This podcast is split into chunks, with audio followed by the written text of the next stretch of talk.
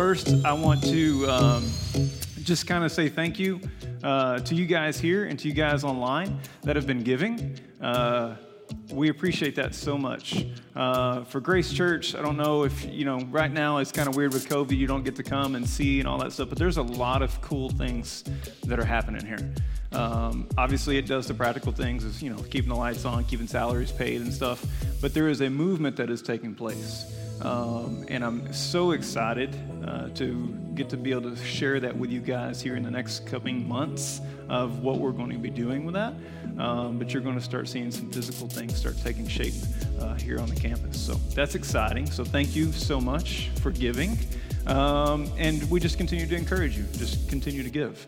Um, I get the awesome pleasure of transitioning from the giving segment, which is normally where I leave the stage, to actually getting to share the message with you guys tonight. Um, PD, yeah.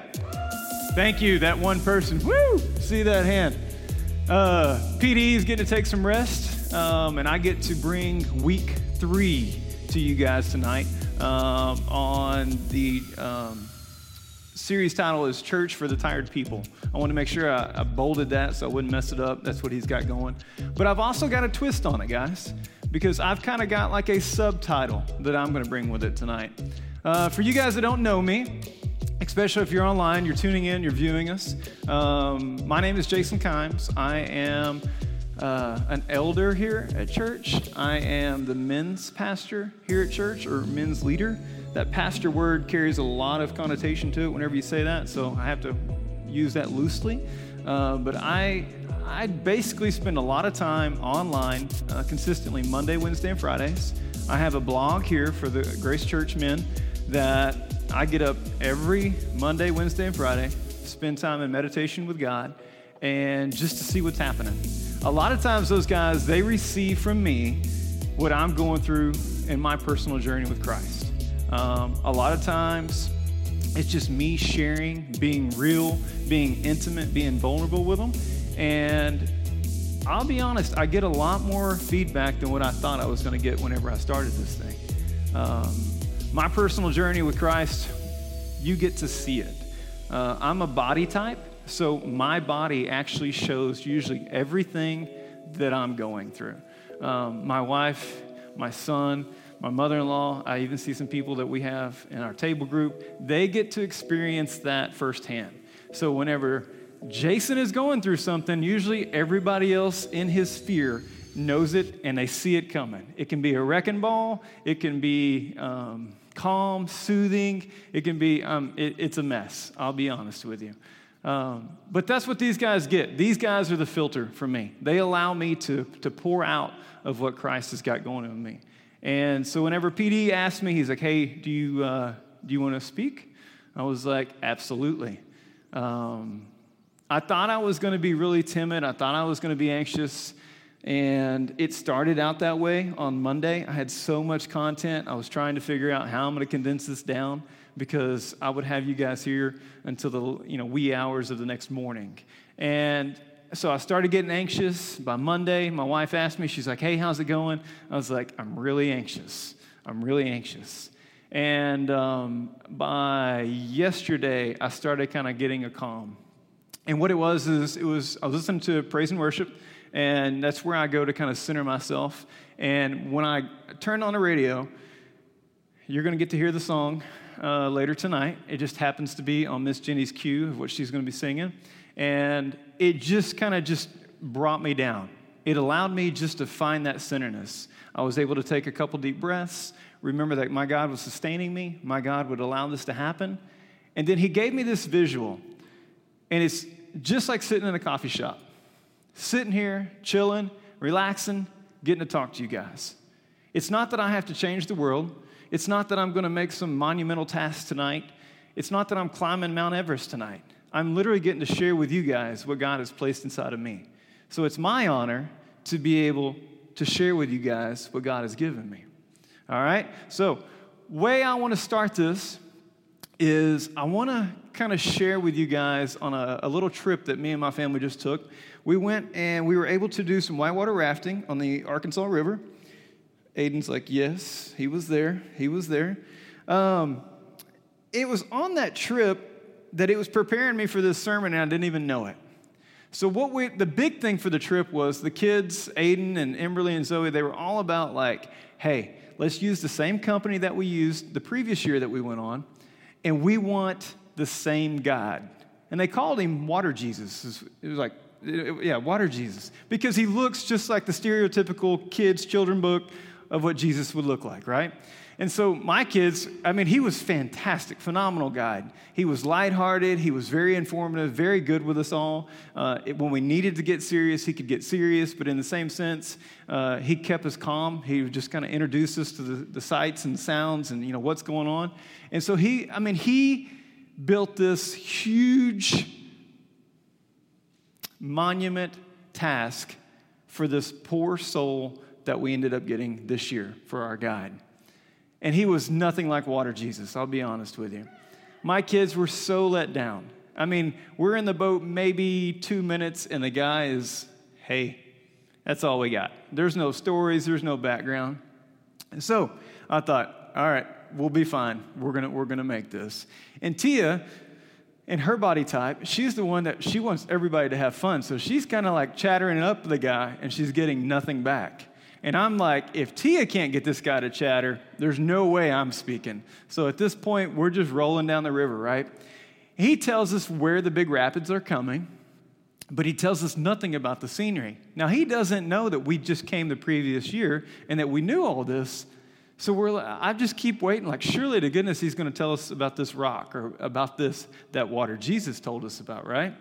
So, this guide that we had this year, he's taking us down the same stretch of the river that we had already been down. But he's so less personal, he's so less informative. Now, he did tell us when the big rapids are coming ahead, but there was no relationship in between the big points in life. Now, where I'm transitioning is there's all kinds of guides in this world that will take you down this relationship of Christ. And if you've been listening to Pastor D for the last two months, that's what he's been talking about from this same point. There's lots of guides out there. There's lots of pastors, there's lots of preachers that are out there. And they're going to give you some type of Christian gospel from their stage. But what we're trying to do here is a little bit more intimate. And so the coffee shop picture that I got is just perfect for what we have tonight. It's just me talking and sharing what's going on with me. And I'm hoping that whenever you get up tonight, or you guys are seeing, that you guys will walk away with it and be like, you know what? There's something in there. I want to find it. So let's get started. Let's dive in.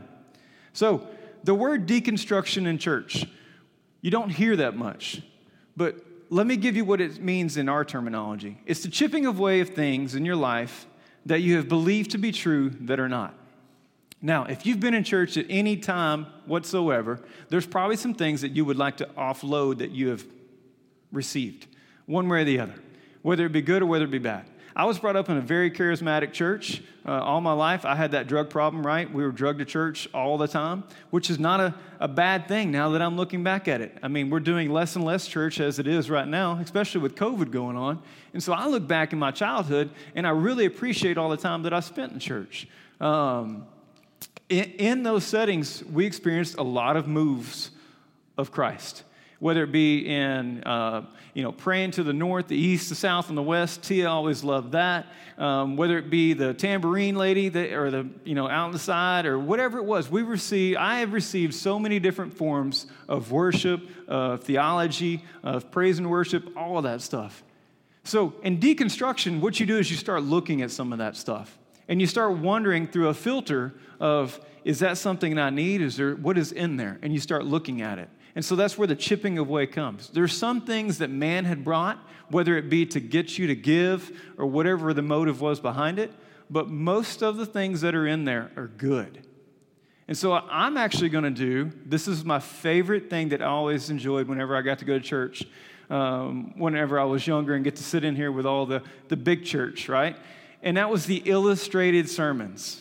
I mean, can I get an amen for illustrated sermons? I loved illustrated sermons. That's whenever I would actually focus and be like, all right, bring it, dude. Let's see what you got. Other than that, I'm tuning him out. Well, tonight I've got an illustrated sermon. So follow me as I go over here and get my chair and my mirror.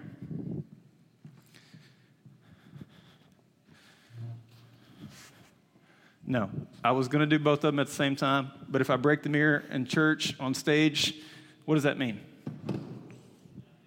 Nothing. Nothing. Come on, stay with me here. I'm just moving. All right, you're getting to see yourself.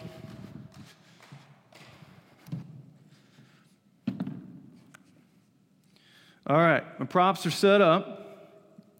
So I'm going to go to a verse. Pastor Z, will you put the verse up there if, it's, if you got it? What this is is Genesis 1, verses 26 through 28. It says, God spoke, Let us make human beings in our image, make them reflecting our nature, so they can be responsible for the fish in the sea, the birds in the air, the cattle, and yes, earth itself, and every animal that moves on the face of the earth. God created human beings, He created them godlike, reflecting God's nature. He created them male and female. God blessed them. Prosper, reproduce, fill the earth, take charge. Be responsible for the fish in the sea and birds in the air, and for every living thing that moves on the face of the earth. So it brings me to my subtitle, if you would. It's called The Value of You. And since I sent that to Pastor Z, I've been praying about this message, and I was like, Lord, is there anything that I'm missing? And he had me add um, five more words to that title. Where it says the value of you, he said, put finding the value of you in a distorted image. Finding the value of you in a distorted image. I've got my mirror. I'm standing in front of my mirror and I'm looking at myself. Now, I asked my table group this uh, last Sunday or two Sundays ago, I asked them, preluding to this title or to this message, I asked them, I said, What do you see whenever you look into a full length mirror? Typical answers the women, first of all, uh, I see my wrinkles, I see, you know, everything that I don't want to see is what they see, right? And the men, I mean, the topic started, it switched quickly to men don't even see anything when they look in the mirror. I mean, they look in the mirror and it's like there's nothing, it's just a void, they don't see anything. PZ's back there flexing. He sees guns and biceps, is all he sees. So I said, no, that's, that's, not, that's not accurate. That's not where I'm wanting to go. Now, if you know me, and most of you do, uh, all of you do that are in here, but if you online, if you don't know me, I love to go deep into conversations. I will chase a rabbit hole down something till there is no bottom. The deeper it is, the deeper the topic, I'm all in. That's just who I am. I love that. Before you know it, I look around and there's nobody else but just me and God. And that's just where we're sitting. So when I ask this question about what do you see whenever you look in the mirror, I'm already halfway down the rabbit hole. And so as I hear these answers, what it's doing to me is it's like, oh, it's bringing me back to context. It's bringing me back to where most of us actually see when we look in the mirror. Now, the reason that I brought up this, uh, this verse is it says, Let us make human beings in our image, make them reflecting if you're taking notes, make a, make a note on, underneath reflecting. Write that word down reflecting. Our nature. Again, this is God saying in our nature. Didn't say in his image of what he looks like. And it does say image in, in some of the other translations, but in Eugene Peterson's in the message, it says in our nature. And that's what I want to drive home tonight the nature of God. What is the nature of God? God created human beings, He created them godlike, reflecting God's nature. So when we look into the mirror, if we can take any time that we, eh, that we can get alone and just look in the mirror and stand back, what do you see? And continue to ask yourself that. What do I see when I look in this mirror? And I mean look deep. Don't look at surface level. The first thing I want you to realize that if I'm standing in front of this, this mirror right here, the reflection, if I stand away from the mirror and there's other reflections that is in the mirror, are any of them moving inside of the mirror? It's not a trick mirror. I bought it at Wally World for $50. It's not going anywhere. It's not one of those crazy mirrors. Is the image moving? Is the reflection of the image moving? Everybody's shaking their heads. No, everybody online screaming at me. No, it's not. Okay, I got it. I hear you. Thank you. What I'm trying to drive is if we are reflecting God's nature, then we are the reflection in the mirror. So go with me on this. If He is the image bearer and we are the reflection, and we all know that God is not moving, is the reflection moving? Now, I've got the goosebumps going all over this because I've been studying this for two weeks, and if y'all don't have it, then I'm going to say it one more time, especially online. If the reflection is not moving from the image, and we are the reflection of God's image, is God leaving? No, He's not. And so, therefore, what we have to do is continue to look at that image to try to see what God sees. By doing that, that's where you start this deconstruction that I just talked about. So, number one, have you noticed how things look and feel different when you are tired? We've all been there, especially with COVID right now. We're all just exhausted. Everybody's ready for the kiddos to go back to school, so I can just get a little bit of peace. I'm tired. When you're tired, things look differently. At 40 years of age right now, I require more sleep than I did whenever I was 20. At 20, I didn't really require any sleep. But I have now have an app on my phone that makes me go to bed at like 9:30. It starts beeping at me, and then it's I've got to have at least seven to eight hours of sleep, and so it tells me what a time I can wake up because I require that sleep. For me to mentally process and physically exist in this world, I have to have rest. Because whenever I look at things, whenever I'm tired, they're skewed. So when you're looking at this image right here and you're tired, there's going to be a lot of things that enter into your mind that are not correct. But if you're rested and you're full of joy, peace, sound mind, whenever we're reflection, when our reflection of the image bearer, Christ, we have all of those pure things in us. We see things differently. Are you following me? Everybody tracking with me? All right. Everybody move your mask up and down, flap it so I know that you're in here. You guys online? Yes. Thank you, bro, Joe. All right. So we need to find rest in being the reflection of a loving God. If we look back at the image maker and we see what he sees, allow him to help us start to remove those things. This is what Brojo was just talking about earlier whenever he was talking about changing your mind, the things that are going in. Who is putting those things into your mind? So, remove these things that you try to replace in the reflection that do not belong there anymore. So, again, if we're standing here and we're looking at this image, if you guys that are here right now, or if you guys online, if you can see into this mirror, Look into that mirror and what does not belong there in your life. Again, I'm challenging you. I'm, a, I'm a asking you to enter into your imagination and look inside of yourself and what does not belong in there.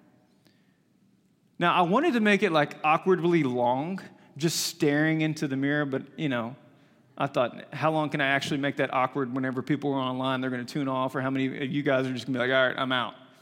But if you're staring there awkwardly, just looking inside, you will finally start to get through the superficial of my hair, which I've already got through that, but my makeup or my clothes or, you know, my wrinkles underneath my eyes, whatever it is, you will finally start to get to the inwards is where you will start to get to. That's why, you know, uh, the Jews always referred to it as your heart, right? They knew that there was something centrally located in here that meant something to them, so a lot of times they referred to that as their heart and then it goes into the soul. How long do you have to look at the image bearer to get to where you're seeing what's needing to be in your soul instead of what's already in there that doesn't? So you're continuing to look at that image. And I know I'm harping on this, but this is the main points of this thing is you've got the reflection of the image bearer. So I want you to keep that in your mind. You're staring into the mirror. Right now, you're looking in, inward to what's in there. Here's some of the things that we're going to find real quick. How about COVID 19, right? What's it bringing? Fear, questions, doubt, anxiousness, all of this stuff. Does that sound like stuff that could be placed inside of the soul real quick? does for me. I just told you on Monday I was dealing with anxiousness. I'm here, get, I'm speaking to you tonight on a stage platform online, and I'm dealing with anxiousness right now. And I intently was planning on speaking tonight, and I'm already dealing with anxiousness. COVID 19, we're all sitting here wearing masks you know, we're trying to figure out how are we going to do this. It's the fear of getting sick, it's the fear of wearing the mask, the fear of not wearing the mask. It's the fear that creeps into us. So, again, we're looking inward. We're seeing these things. How do we get these out of there? Self worth. Now we're really getting down the rabbit hole. Self worth. How does that how does that fit into all this? What is that doing for you? How many people are dying every hour of depression, especially with COVID 19 right now. They don't even know what to do. The depression is weighing so heavily on them, they would rather just take their life than try to deal with it anymore. So, what is that self worth? How is that doing down there? Shame.